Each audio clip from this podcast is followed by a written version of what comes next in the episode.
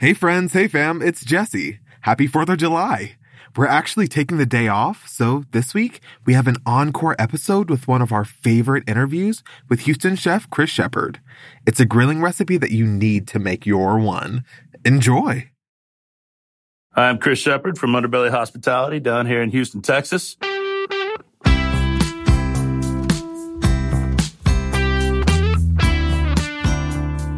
Houston is one of the greatest places to be.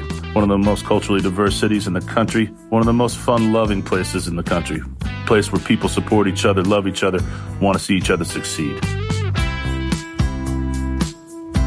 I'm Jesse Sparks, and this is The One Recipe, a podcast that ditches the formalities and asks chefs and talented cooks the question What is your one recipe?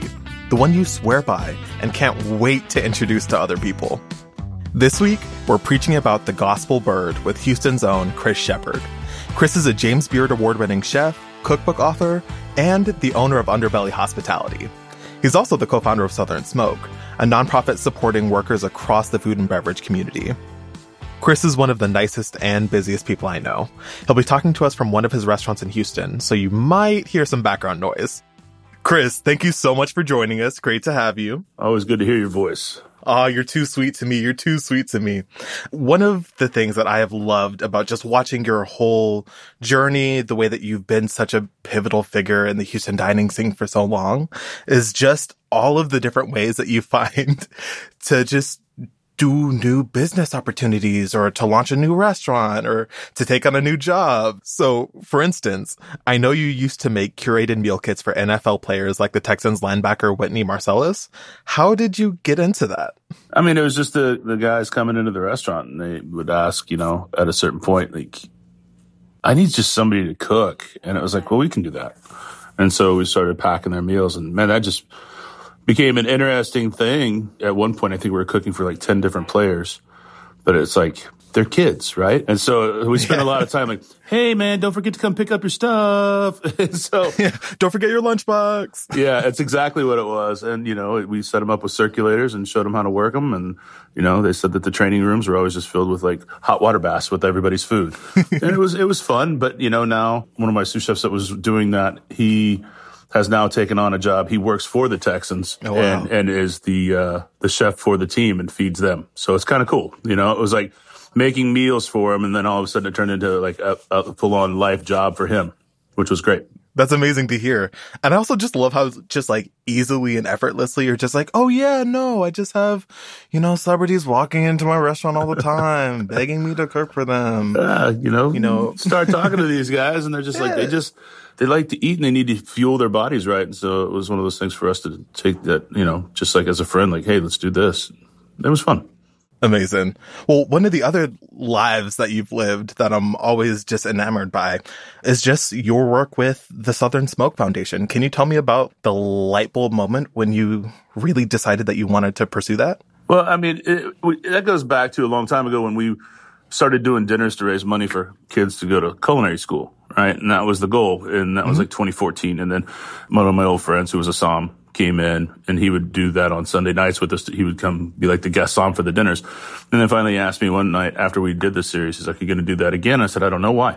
And he said, well, I was diagnosed with MS this week. And so I kind of want to be the, like the, the spokesman oh, wow. for MS and I'd like to do a little dinner for it and raise some money. And I was like, nah, man, we're going to throw a party. you know, that was the first year of Southern Smoke. And I said, you know, I want to raise, a, I want to donate $100,000 to the foundation.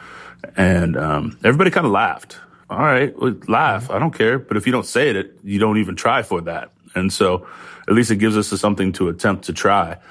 And it ended up we wrote them a check for $184,000. Wow. And then next year, same thing. We did 281,000. And then year three, which was 2017, we decided that we were going to find a way to get money in the hands of people in the hospitality industry, um, whether it be farmers or, or ranchers or dishwashers or cooks or drive-through employees or whoever stocked the milk or whatever, sold the wine. We didn't care. Anybody that was affected at that point. Wow, that's amazing. Um, but also I, I gotta ask you, you know, we've talked so much about the work that you're doing for everyone else, but what is the cooking that you're doing for you? What is your one recipe? You know what? The one recipe that I truly love, we call it like a herb marinade, but it is a combination of like cilantro, basil, uh, jalapenos, garlic, honey, lime juice, and then the crusher fish sauce. Right? It, it is the umami of all umamis. It is the funk of all funks, and you can't have sweet and spicy without funky and herbaceous, and it's just a perfect marinade for almost anything. And so, yeah, I, I mean, even if I go do dinners around the country, or if I just go over to a friend's house, like I just puree this and I take it with me because I'm going to put it on something.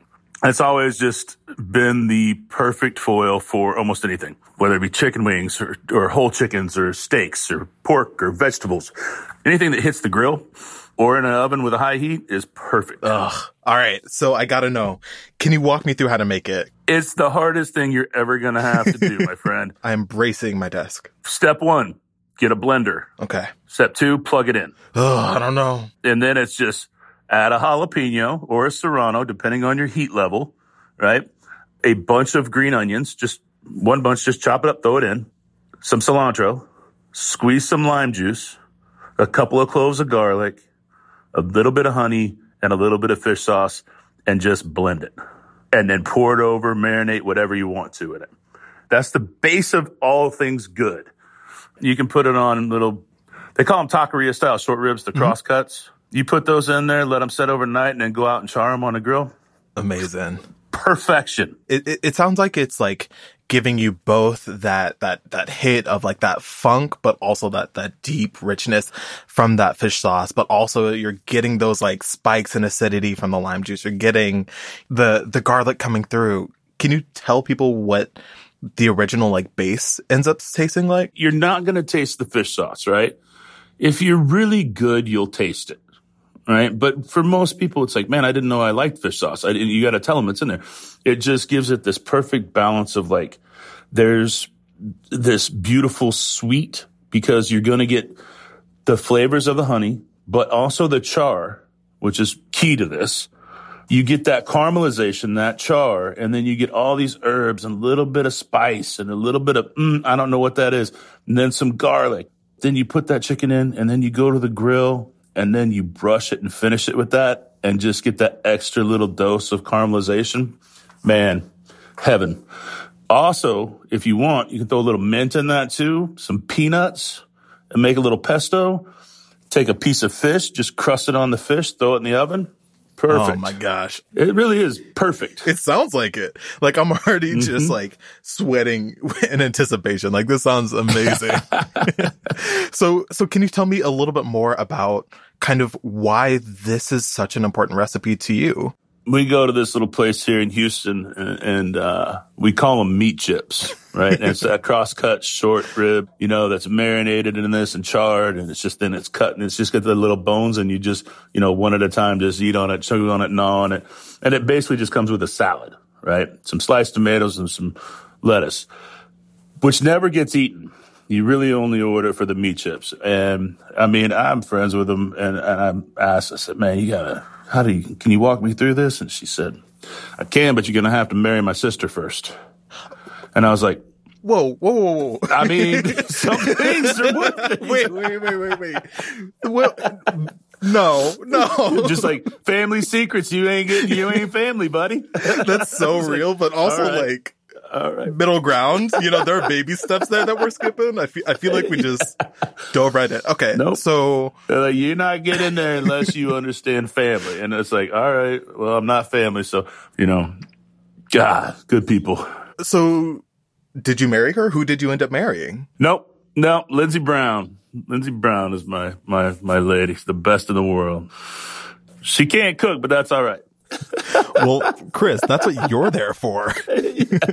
so, so in the recipe that you initially kind of wrote, that base recipe, you wrote it for either a three pound chicken or for chicken parts. Can you tell us a little bit about the advice that you would give someone who hasn't really worked with a bone in chicken before? I mean, just do some thighs or whatever. You don't have to really get into it. The chicken is the easiest thing to do, right?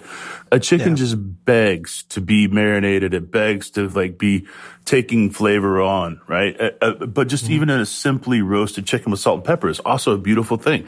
But this gives it kind of like when you let it sit in there, those flavors just kind of develop inside right? And yeah. it, it brines it in a way because you're giving salt and sugar. So it's pushing back and forth in between the protein.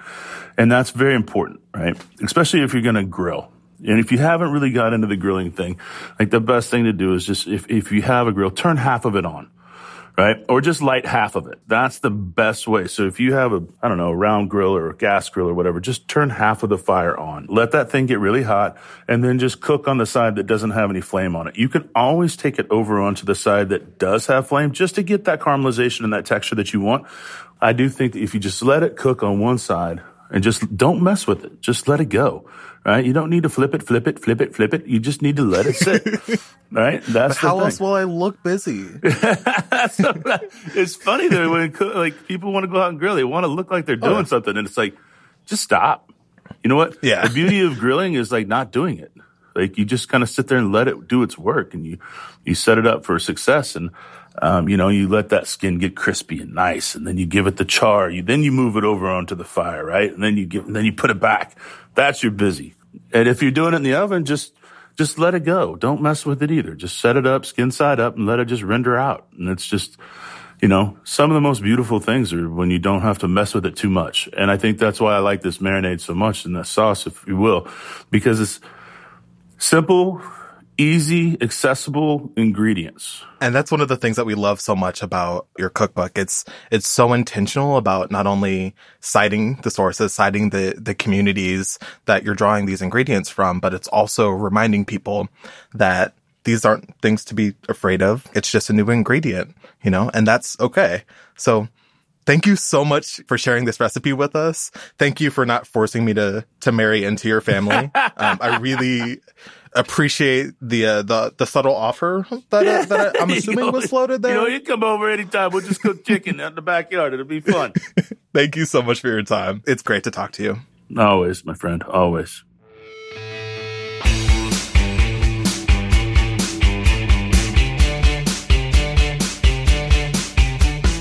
Chef Chris Shepherd is the author of Cook Like a Local, flavors that will change the way you cook and see the world. You can find that recipe for grilled herb marinated chicken on Instagram at the.one.recipe and at theonerecipe.org. This week's episode was made for you by producer Erica Romero, associate producer Ren Farrell, technical director Alex Simpson, and digital producer James Napoli. Sally Swift is our managing producer. APM Studios executives in charge are Chandra Kavati, Alex Schaffert, and Joanne Griffith. Beth Perlman is our executive producer. The One Recipe was created by Sally Swift and Erica Romero. I'm Jesse Sparks. This is APM Studios. Go make some magic.